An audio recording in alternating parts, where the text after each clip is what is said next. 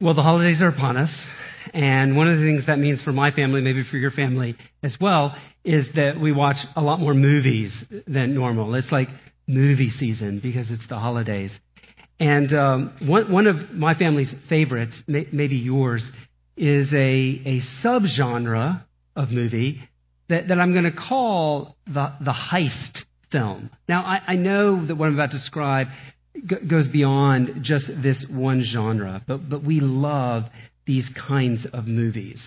Um, I haven't seen all of these, but uh, some examples might be like the whole Fast and Furious franchise, or, or, or maybe the series of Oceans, like Oceans, what was it, 8 and 11 and 12. I, I, I don't remember. They've got numbers, you know, but the whole Oceans series. The, the Mission Impossible movies kind of play in to this theme. All, all of these kinds of movies, though, though maybe one's a thriller and one's action and one's, one's a true heist film, all of them have something deeply satisfying in common. Now, now sometimes we're, we're rooting for the criminal with the heart of gold. So, sometimes we're rooting for law enforcement.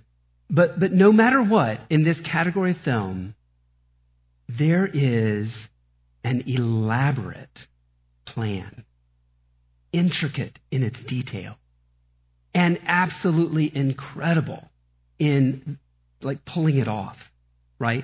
Now, now often these plans, meticulously laid out, oftentimes the, the, the, the, plan breaks down. So, some, something goes wrong. But, but always the, the hero figures out a way to pull it off. And there's just something really satisfying about that. There, there's something deeply satisfying uh, about watching a big goal accomplished through a great plan.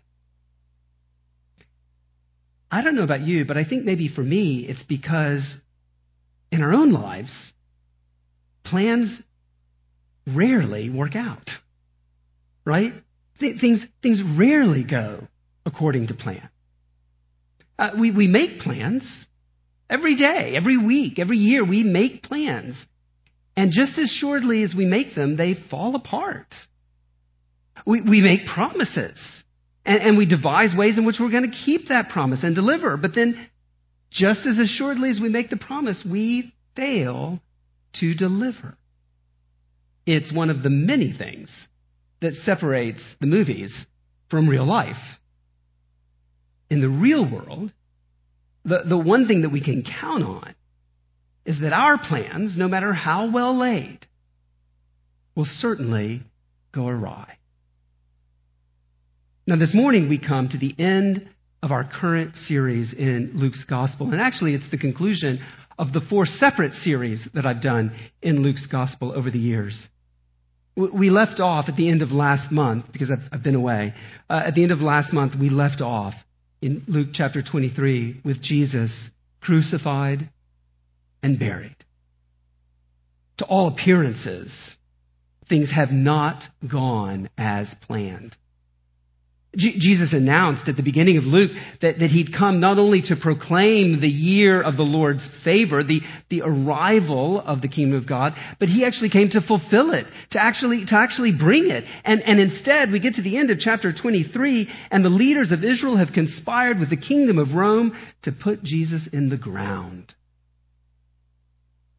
In our text this morning, final chapter of Luke's gospel, Luke reveals God's response to that apparent failure. And what we're going to see is that it wasn't a failure, but part of the plan all along. And of course, that's going to raise a question for us. If God's plans do not fail, what does that mean for our plans? So, so turn with me, if you would, to Luke chapter 24. If you're using one of the Bibles, we've provided those black Bibles in the pews. This is found, the beginning of it is found on page 938.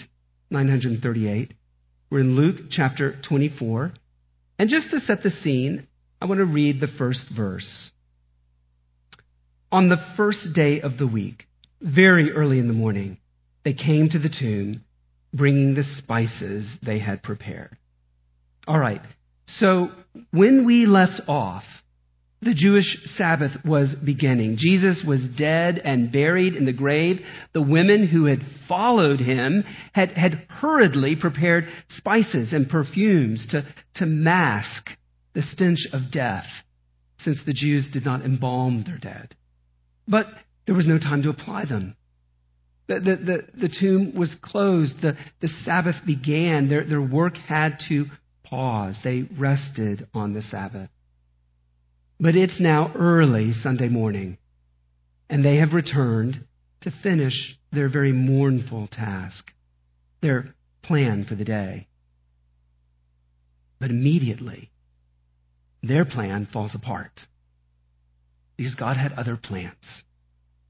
Now, the chapter, chapter 24, which we're going to work our way through, is organized around three statements that God's plans must be fulfilled that, that it's absolutely necessary that they be fulfilled. We're, we're going to consider this morning a necessary resurrection, a necessary suffering, and a necessary mission. Three things that, that we're told were absolutely necessary, had to happen. But here's the point of this chapter. We'll put it on the screen. Build your life around God's plans not yours. Build your life around God's plans because his plans never fail. All right. Well, well, well let's, let's take a look at this. We're going to start with a necessary resurrection. We'll, we'll pick it up in verse 2 of chapter 24. Luke 24, verse 2. They found the stone rolled away from the tomb. They went in, but did not find the body of the Lord Jesus. While they were perplexed about this, suddenly two men stood by them in dazzling clothes, so the women were terrified and bowed down to the ground. Why are you looking for the living among the dead? asked the men. He is not here, but he has risen. Remember how he spoke to you when he was still in Galilee, saying, It is necessary that the Son of Man be betrayed into the hands of sinful men, be crucified, and rise on the third day. And they remembered his words. Returning from the tomb, they reported all these things to the eleven and to all the rest. Mary Magdalene, Joanna, Mary the mother of James, and the other women with them were telling the apostles these things, but these words seemed like nonsense to them, and they did not believe the women. Peter, however, got up and ran to the tomb. When he stooped to look in, he saw only the linen cloths. So he went away amazed at what had happened. All right, you have to wonder what the women were thinking when they saw the stone rolled away from the tomb there in verse 2. I'm sure all sorts of questions are going through their mind, right? I mean, has someone stolen the body? Have the Romans moved him somewhere else? Since we know from other gospel accounts that Roman guards were actually guarding the tomb. When they look inside, their worst fears are realized. His body is not there. They, they are perplexed. They are confused. And it's actually about to get worse before it gets better. Suddenly, these two men who are obviously angels because they're dazzling appear next to them. And the women do what people always do when angels show up. They fall down on the ground absolutely terrified. Verse 5. I, I think to just pause there. One of the things that gives the ring of truth to the narrative of the resurrection is that the people around Jesus, the people who knew him best, were not expecting this. They are caught off guard. They, they are surprised. They came expecting to find a dead body. Because, well, he really was dead, and they knew he was dead. And dead people stay dead. I mean, that's just the way the world works, right? They saw death up close all the time. They, they, didn't live in our modern world where we basically never see dead bodies. No, they would have seen dead bodies all the time. From, from the beginning, when they, when they were just children, they knew a corpse when they saw one. Resurrection Sunday was a surprise to the people that knew Jesus best. And that is one of the best reasons to believe the account. Because if they had made it up, they would not have painted themselves to be so lame. They would not have painted themselves to look so bad, so kind of honestly stupid, because, because that's kind of what they look like at this point. Well, the angels expected them to not be surprised. You, you see it in their question there at the end of verse 5. Why are you looking for the living among the dead? He is not here, but he has risen. Verse 6. The angels are not surprised at the resurrection, not, not in the least. Why? Well, because they had been listening. They had actually been listening to Jesus. They, they, point to Jesus' words when he was still in Galilee. He had said, It is necessary that the Son of Man be betrayed into the hands of sinful men, be crucified, and rise on the third day. Verse 7. They're basically, they are paraphrasing Jesus' words after Peter's confession in Luke chapter 9, verse 22. This is the first of three statements in Luke chapter 24 about the necessity of these events. Uh, it's, just, it's a tiny little Greek word. It is necessary that carries a lot of weight and meaning. Why was it necessary here? Well, as far as the angels are concerned, it was necessary that Jesus get up from the dead because Jesus said he would get up from the dead. That's why it was necessary. Don't you remember his words? They ask. You know, the, the resurrection of Jesus Christ was not necessary because his plans had gone awry and God had to step in with a plan B and fix it. Mm, that, that's, that's the view of some parts of liberal Christianity. There's, there's actually a, a lot of of agreement between that view and the way Islam thinks about Jesus. Uh, no, that, that's, that's not the way it's presented here. It wasn't necessary because I, God had to fix a plan gone awry. Nor is it simply a logical necessity. Uh, of course, it is logical. Right? Since Jesus didn't sin, there was no logical, legal, necessary reason for him to die or, or having died to, to stay dead. You know, we often talk about the fact that death had no claim on Jesus because Jesus had no sin. Death could not keep him even if it tried. That's true. But that's not the angel's point. Their point is that he had to rise from the dead because he said he would rise from the dead. Friends, you understand that only one person's words are necessarily fulfilled. And that's God's words. And that's the point the angels are making. You know, if my words fail, and they often do, no one is surprised. I'm just a man, like you. Jesus wasn't just a man. Jesus wasn't just a prophet or just a martyr or just an example. Jesus was a man, but he was also God in the flesh. The, the, divine figure of Daniel chapter 7, to whom all authority is given, the, the second person of the Godhead. And so Jesus' words were never idle words. They were never speculative words.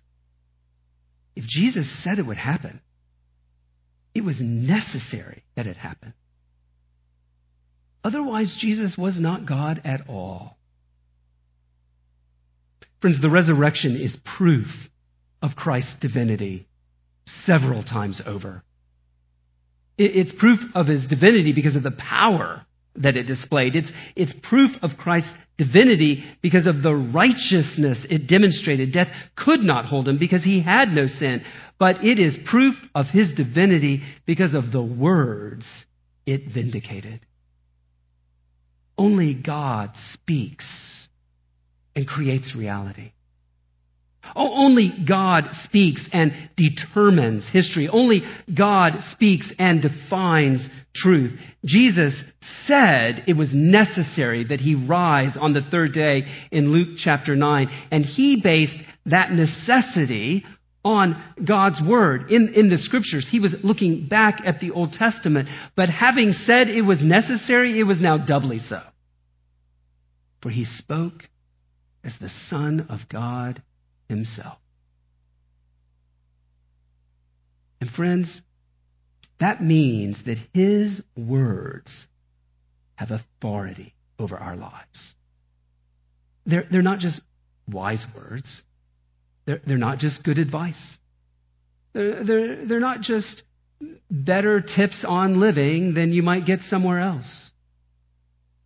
His words are the Word of God, demonstrated by the resurrection itself. You, you need to understand that the demand of discipleship, that the demand of submission to the Lordship of Christ flows from the resurrection not from the crucifixion. This is how Peter would later preach the resurrection as proof in Acts chapter 2 that God had appointed Jesus as Lord. He would say it again in Acts chapter 10 that the resurrection was proof that God had appointed Jesus as judge of the living and the dead. His words have authority over our lives. Because his words are nothing short the Word of God Himself. Which means as a claim on your life.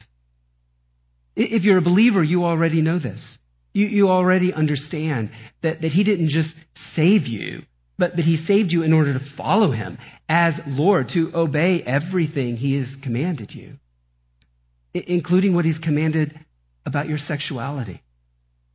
It included what he's commanded about your, your morality in general, including what he's, what he's commanded about the way you use your money or, or, or the way you go about your, your vocation, your, your work in life, including actually every word that comes from your mouth, the way you talk, the way you speak to one another the way you make sense of the world, what we call worldview, oh, that too must be submitted to His Word. He is Lord because He got up from the dead. And so we as believers should be people who are orienting our lives around His Word. It's interesting, I think one of the ways we can think about sin is, is simply a, a, rejection of orienting our lives around God's Word. You, you saw that all the way back in Genesis chapter 3 in the, in the Garden of Eden. Uh, God had, had given Adam and Eve everything. Gosh, everything they could want, everything they could ever need, and, and, and beyond. And, and then, but he, then he put this one limit. He said, Yeah, you, you can eat anything here. It's all really good. It's really delicious, but not that tree. Not that one tree. And we think, What's up with that tree? What's up with that one tree? Why can't they eat from that one tree? Here's why. Because from the very beginning, even as, as sinless human beings, they were being taught life is found in orienting your life around God's Word. And, and if God says you can eat anything and everything, but not that one, well, then that's where life is found. I'm going to orient my life around God's Word. What Adam and Eve decided, and what all of us have decided following, is that we don't want to orient our lives around God's Word. We'd rather orient our lives around our own words, our own good ideas, our, our own sense of what would make the best life now. Friends, sin is fundamentally a repudiation of God's Word and an exaltation of your own word instead. What it means to follow Christ, what it means to be a disciple of Christ, is, as he put it at the end of Matthew's gospel, to obey everything I have commanded you. To orient our lives around his word Not so that he'll love us. He's already demonstrated and proven his love at the cross. No, to orient our lives around his word because we understand who he is. He is Lord, and he has a claim on our lives. Well, the women hurry back to report to the disciples. But, but we're told there in verse 11 that, that it was nonsense to them, and they did not believe them. Now, no doubt the 11, the, the, the great apostles, uh, had other explanations in mind, right? Uh, these women are just hysterical with grief. Or, you know, probably the, the Romans just moved the body. Or, I bet you guys went to the wrong tomb. That would be typical of men to think that the women had gone to the wrong place. Well, Peter goes to check for himself. He finds the tomb empty, just as they'd said. It was the right tomb. He, he recognized it. He recognized the burial cloths. But nobody was there. And he went away, we're told, amazed. There in verse, in verse 12. Friend, if you're here this morning and you're not a Christian, allow me to be so bold as to ask you, why not? Why, why aren't you a Christian? Does it seem unbelievable to you? Maybe it seems way too fantastical to you that, that, that a person would get up from the dead. I wonder if maybe the, the, the, framework, the way you make sense of reality, if, if the framework that you bring to this text actually precludes a priori the possibility of God. Have you considered that, that perhaps because of some assumptions that you've already made, you've already answered the question in your own mind? Well, of course he didn't get it from the dead because dead people stay dead. Let, let me just remind you that that was the assumption of the women when they showed up at the tomb, too. Dead people stay dead. That was the assumption of the eleven when they considered the women's words nonsense. What are you talking about? There's nobody there. You saw angels who said he's alive. Dead people stay dead. It's the way the world works. I would invite you, if, if that is, is the framework that you're working with, a framework that excludes the possibility of God, I would encourage you to be like Peter, to, to not just assume it's nonsense, but to go check it out for yourself. H- have you ever read the Gospels? I, I, I talk to a lot of people uh, about Jesus. I talk to a lot of people about Christianity, and I'm always struck by how strong people's opinions are about Christianity, having never read the Bible. I, I would encourage you to, to check the claims out for yourself. Sit down with a Bible. Take the time to read through the Gospel of Luke or the Gospel of Matthew. Uh, maybe you're here with a friend or family member who's a Christian. They would love to sit down and read through a gospel with you. We, uh, we've got a Bible study that we do here. And if this is of interest to you, we've got a Bible study called Christianity Explained. And all it is, is a, a walk through the shortest of the Gospels, Mark's Gospel. We would love to do that with you. You, you could find me or, or any of the people you saw on the platform afterwards, and, and, and we'll, we'll get that started with you. But, but let me just challenge you to assume that Jesus can't have gotten up from the dead because there isn't a God who could raise somebody from the dead. It's kind of circular, isn't it? You owe it to yourself to check out the original sources. You owe it to yourself to check out what Jesus and the people that were around him said. If Jesus was God, then his resurrection was not just amazing, not just surprising, it was necessary. Well, it's time we hear from Jesus himself. So that leads us, second, to a necessary suffering. We're going to pick up the story in verse 13. Now, that same day, two of them were on their way to a village called Emmaus, which was about seven miles from Jerusalem. Together, they were discussing everything that had taken place. And while they were discussing and arguing, Jesus himself came near and began to walk along with them. But they were prevented from recognizing him. Then he asked them, What is this dispute that you're having with each other as you are walking? And they stopped walking and looked discouraged. The one named Cleopas answered him, Are you the only visitor in Jerusalem who doesn't know the things that happen there in these days? What things? He asked them. So they said to him, The things concerning Jesus of Nazareth, who was a prophet, powerful in action and speech before God and all the people, and how our chief priests and leaders handed him over to be sentenced to death, and they crucified him.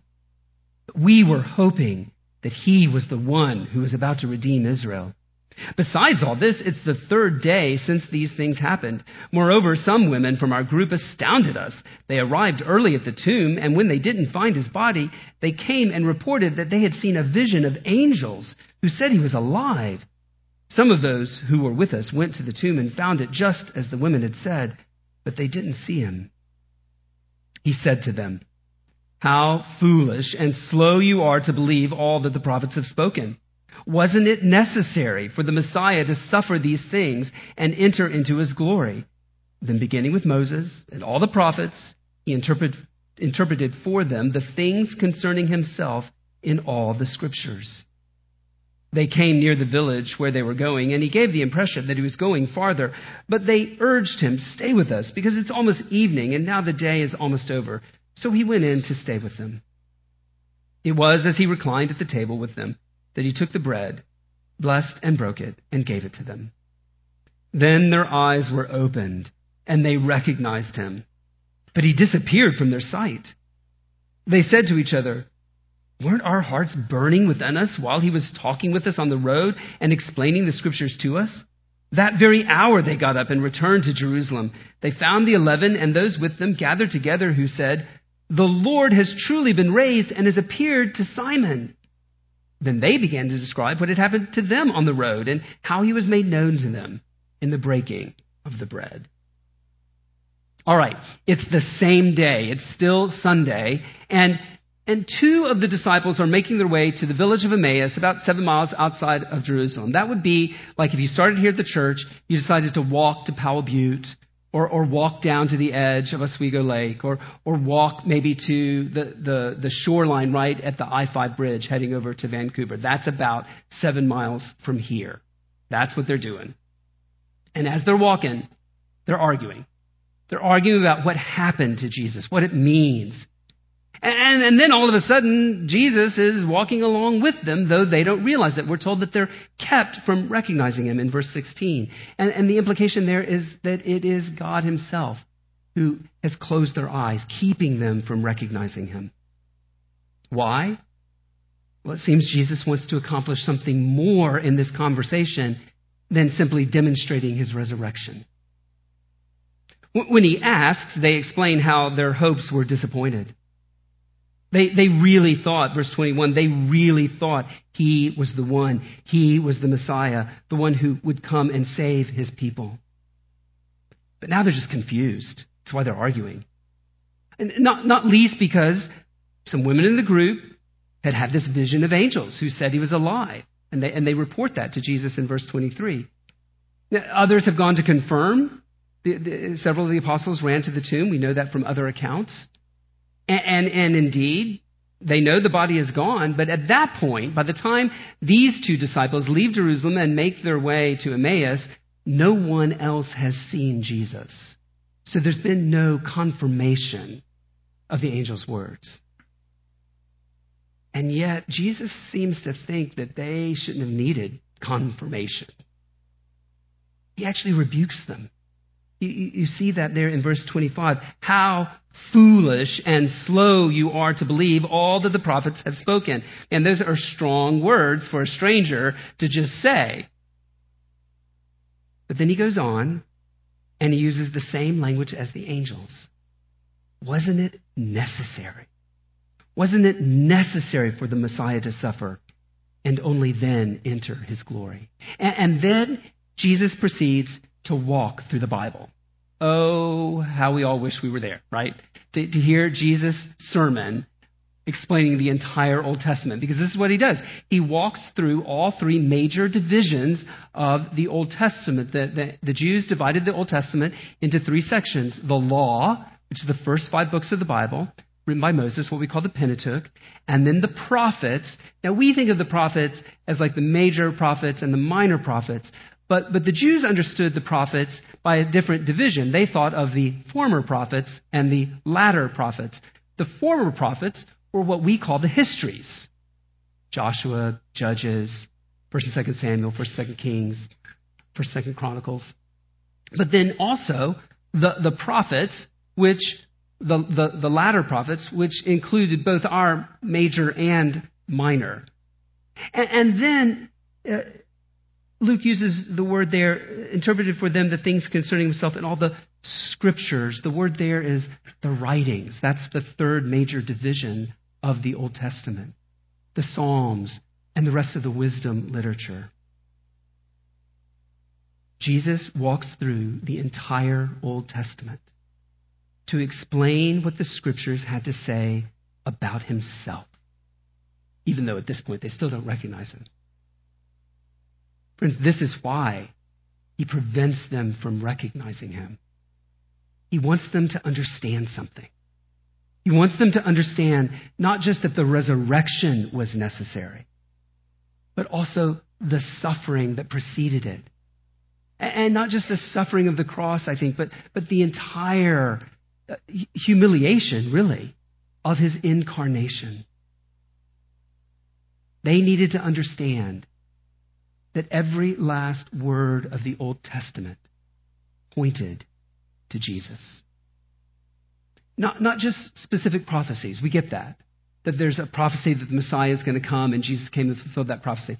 No, no. Not just specific prophecies, but all of it.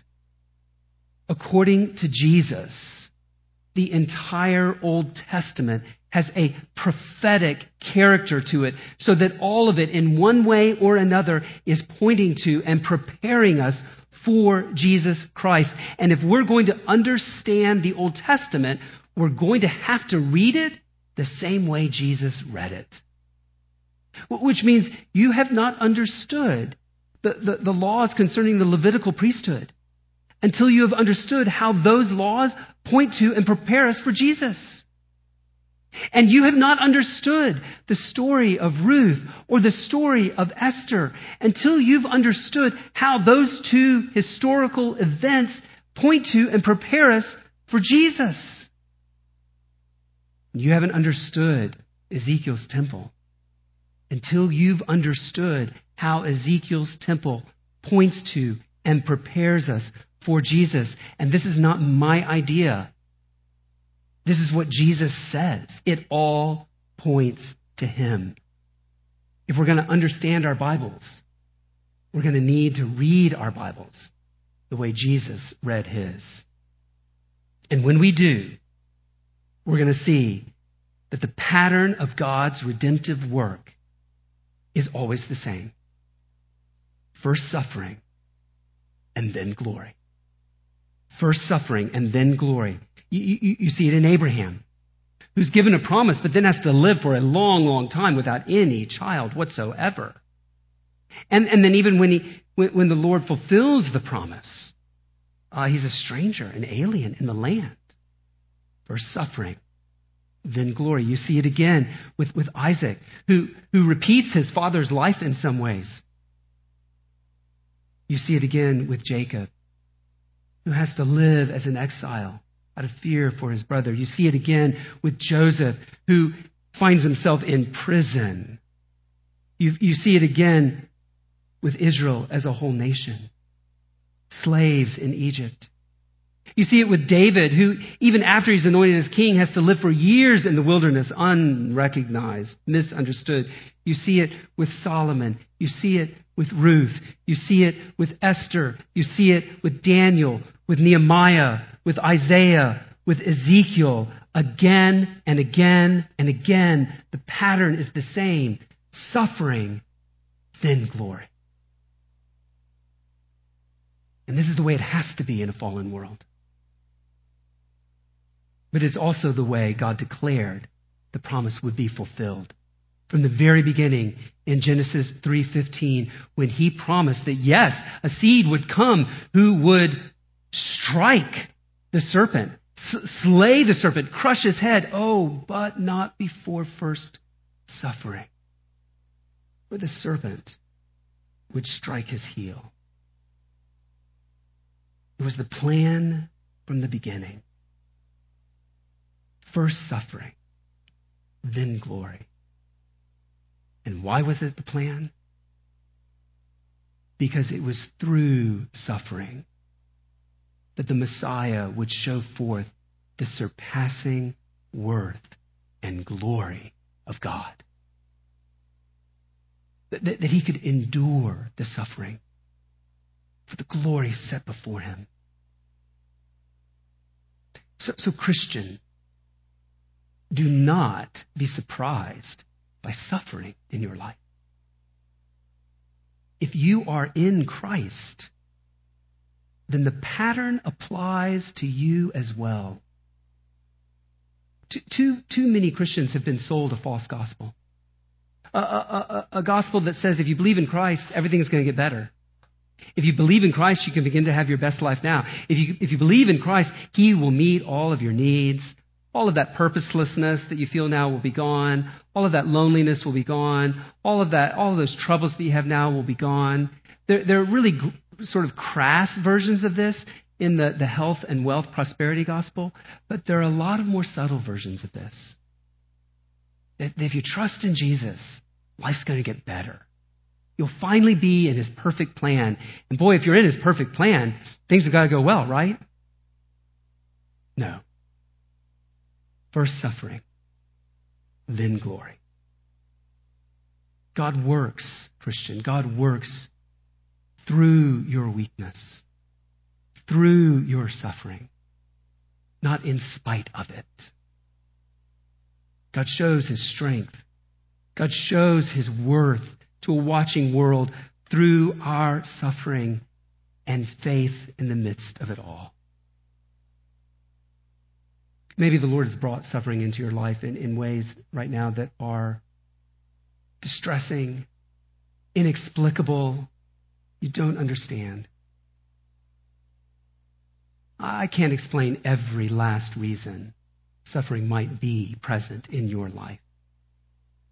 But I can assure you of this it is part of God's good and perfect plan for you as He conforms you to the life of Christ, His Son, who suffered before entering into glory.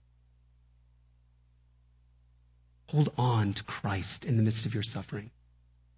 Don't allow it to turn you to bitterness. Don't, don't, don't allow it to, to, to, to bring the lie that suffering means God has forgotten about you or doesn't love you. Nothing could be further from the truth. In Christ, that same pattern applies to us. First suffering, then glory. You may be suffering now, but don't forget the second half of the pattern. Then glory. Our hope is not in our best life now. Our hope is in eternal life forever.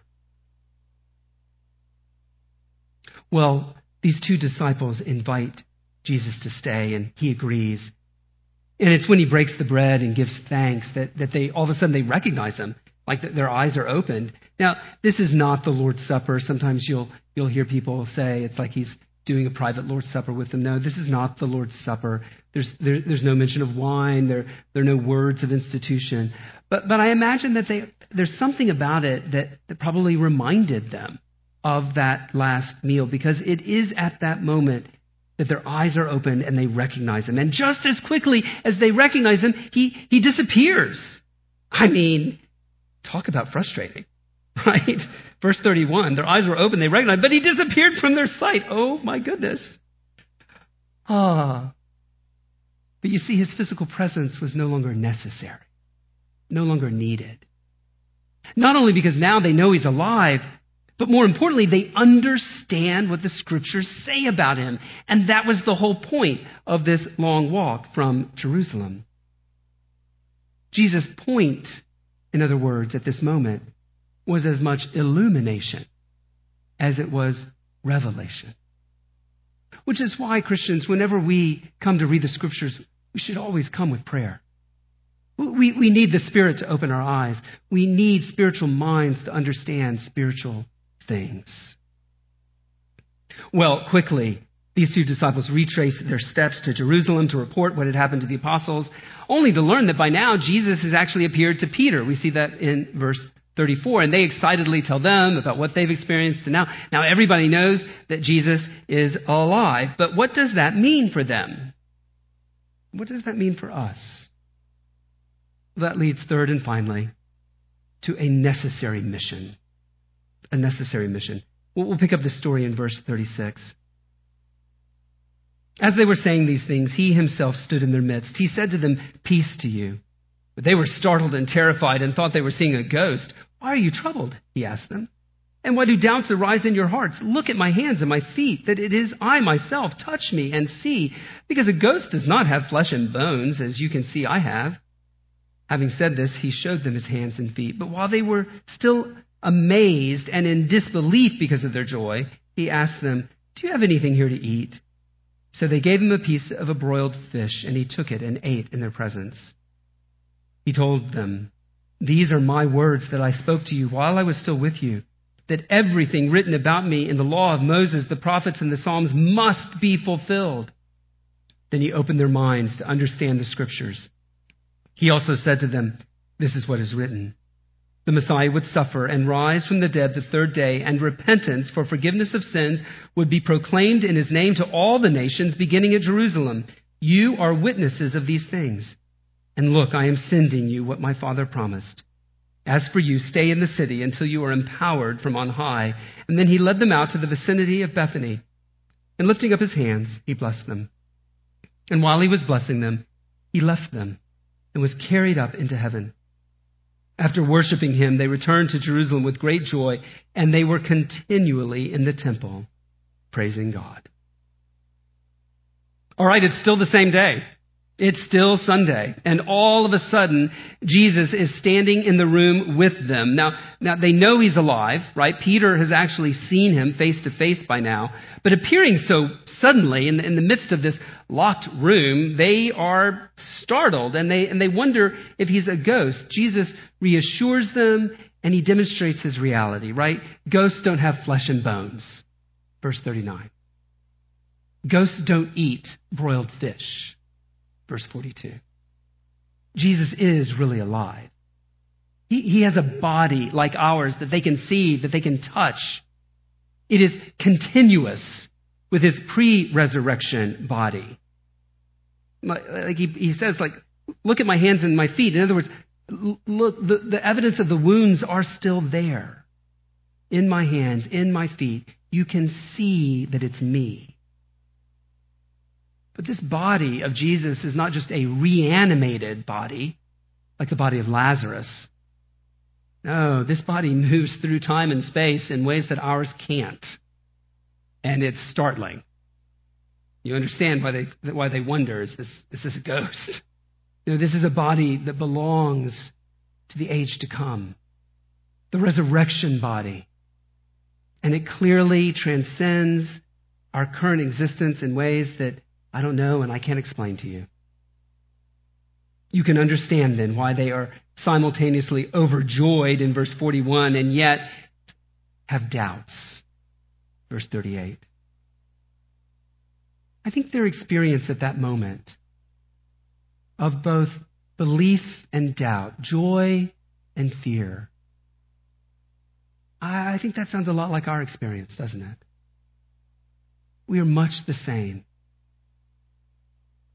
The, the noted sociologist of religion, Charles Taylor, has described our age, this modern world, as a cross pressured age in which belief and doubt inevitably coexist and press against each other. And that's true whether you're a believer or an unbeliever. The, the unbeliever lives in a world that is haunted by the transcendent, a feeling that there must be something more. And the believer lives in a world that is insistently immanent, screaming at us, This is all that there is. And we both experience that.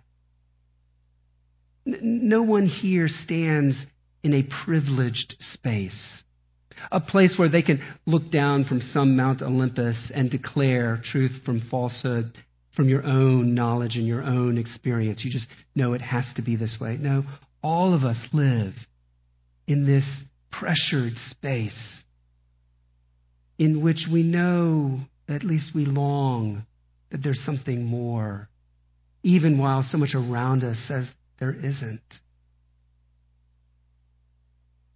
What does that mean for faith? Well, at the very least, it means that the opposite of faith is not doubt, it's pride.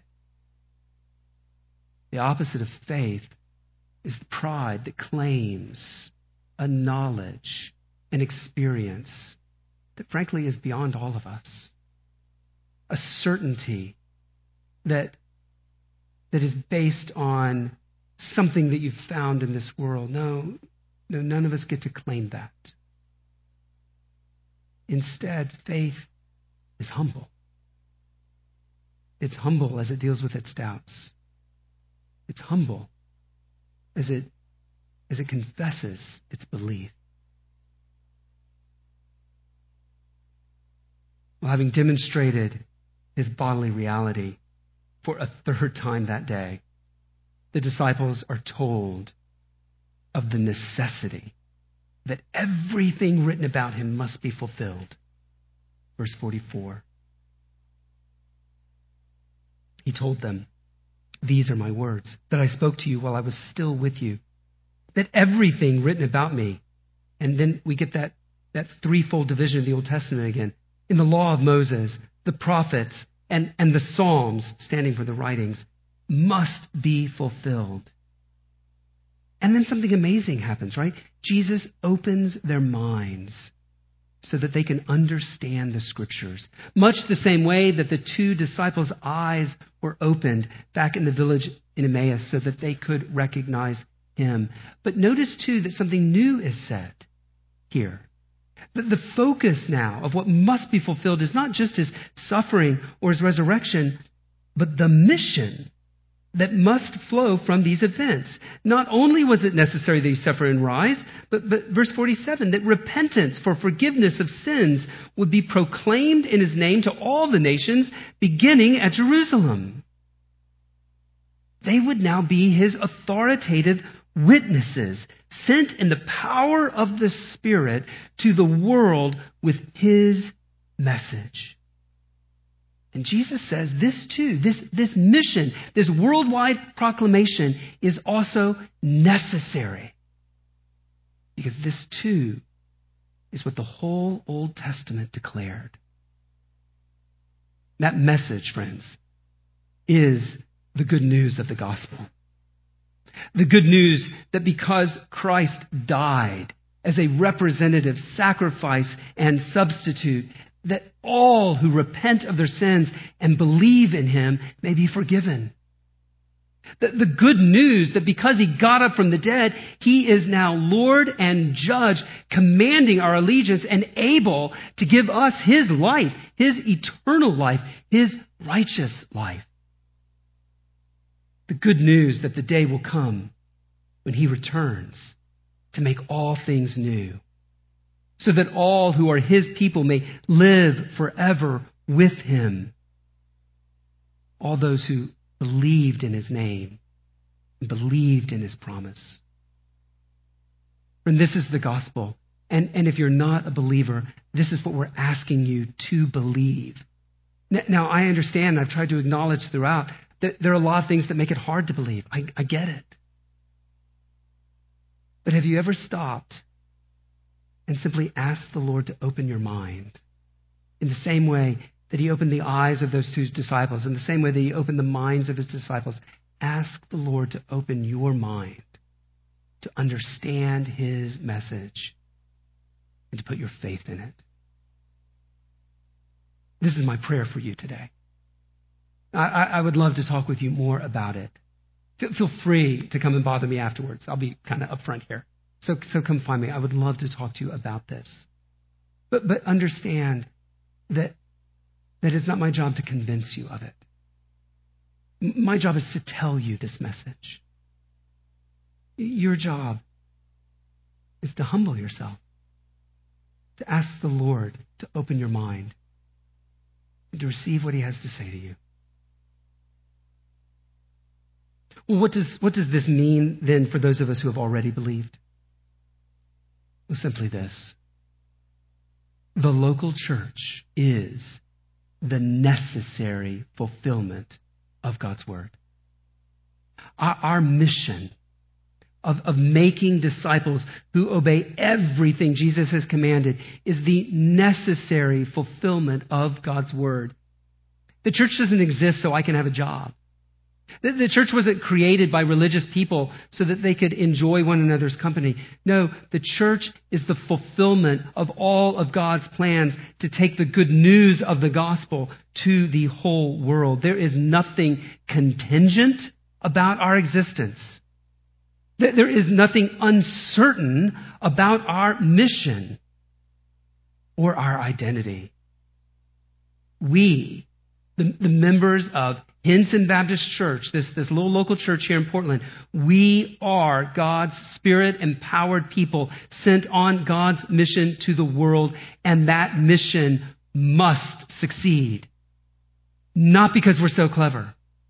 Not, not because we give so much money. Not because we're so hardworking. No, that mission must succeed because God's word declared it would.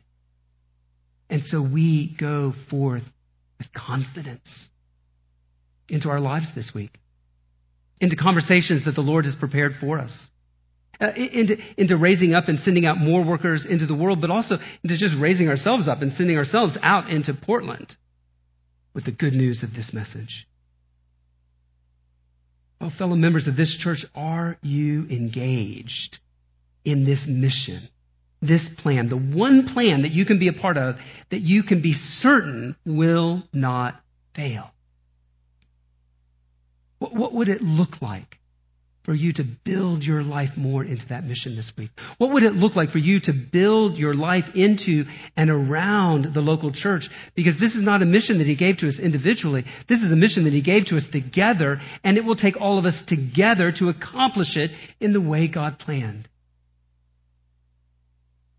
Build your life into the church. Build your life around God's work, His mission because it will not fail. I, I think this is why the book ends as it does. Those, those last few verses, verses 50 to 53, it's what we call an inclusio, if you like Latin words, or just a bookend, right? Luke begins and ends in the same place, in the temple. The place where God and man meet. Luke chapters 1, 2, and 3, it begins with the incarnation. The, the, birth of Jesus, Jesus coming down from heaven, the Spirit coming upon Anna and Simeon in the temple. And what were they doing in the temple there in Luke chapter 2? They were worshiping God. They, they, they, were, they were praising God. And they testified to Jesus' identity as the Messiah. Confident that he would keep his promises. How does the book end? Well, it, it ends now with Jesus ascending to heaven. And, and where are the disciples? In the temple. Praising God, testifying to Jesus' identity, awaiting the outpouring of the Spirit. But they're no longer dismayed. They're no longer terrified. They're no longer confused. They are confident. They are confident because they now know beyond a shadow of a doubt that everything is going exactly according to plan. A plan that must be accomplished because it's God's plan. And so I say to you, build your life around God's plan. His plan for your salvation. His plan for the local church. And though all of your plans fail, you will not be disappointed. Let's pray.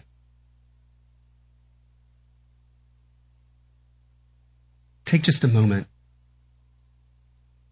Maybe consider ways in which your plans do not line up with God's plans. And just confess those to Him. Ask Him to begin to realign your plans according to His.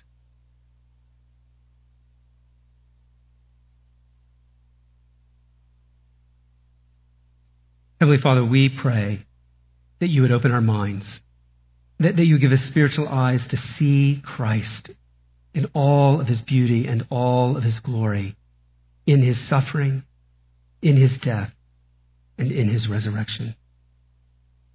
And Lord, we pray that you would give us a faith that is confident. Confident in all the right ways. Confident not, not because we know all the answers. No, but confident because we know your voice. We've heard you speak, and we know that your words do not fail. Your plans will always succeed. Lord, give us the grace to see Jesus and then to build our lives around him and his word among his people. We ask all of this in Christ's name. Amen.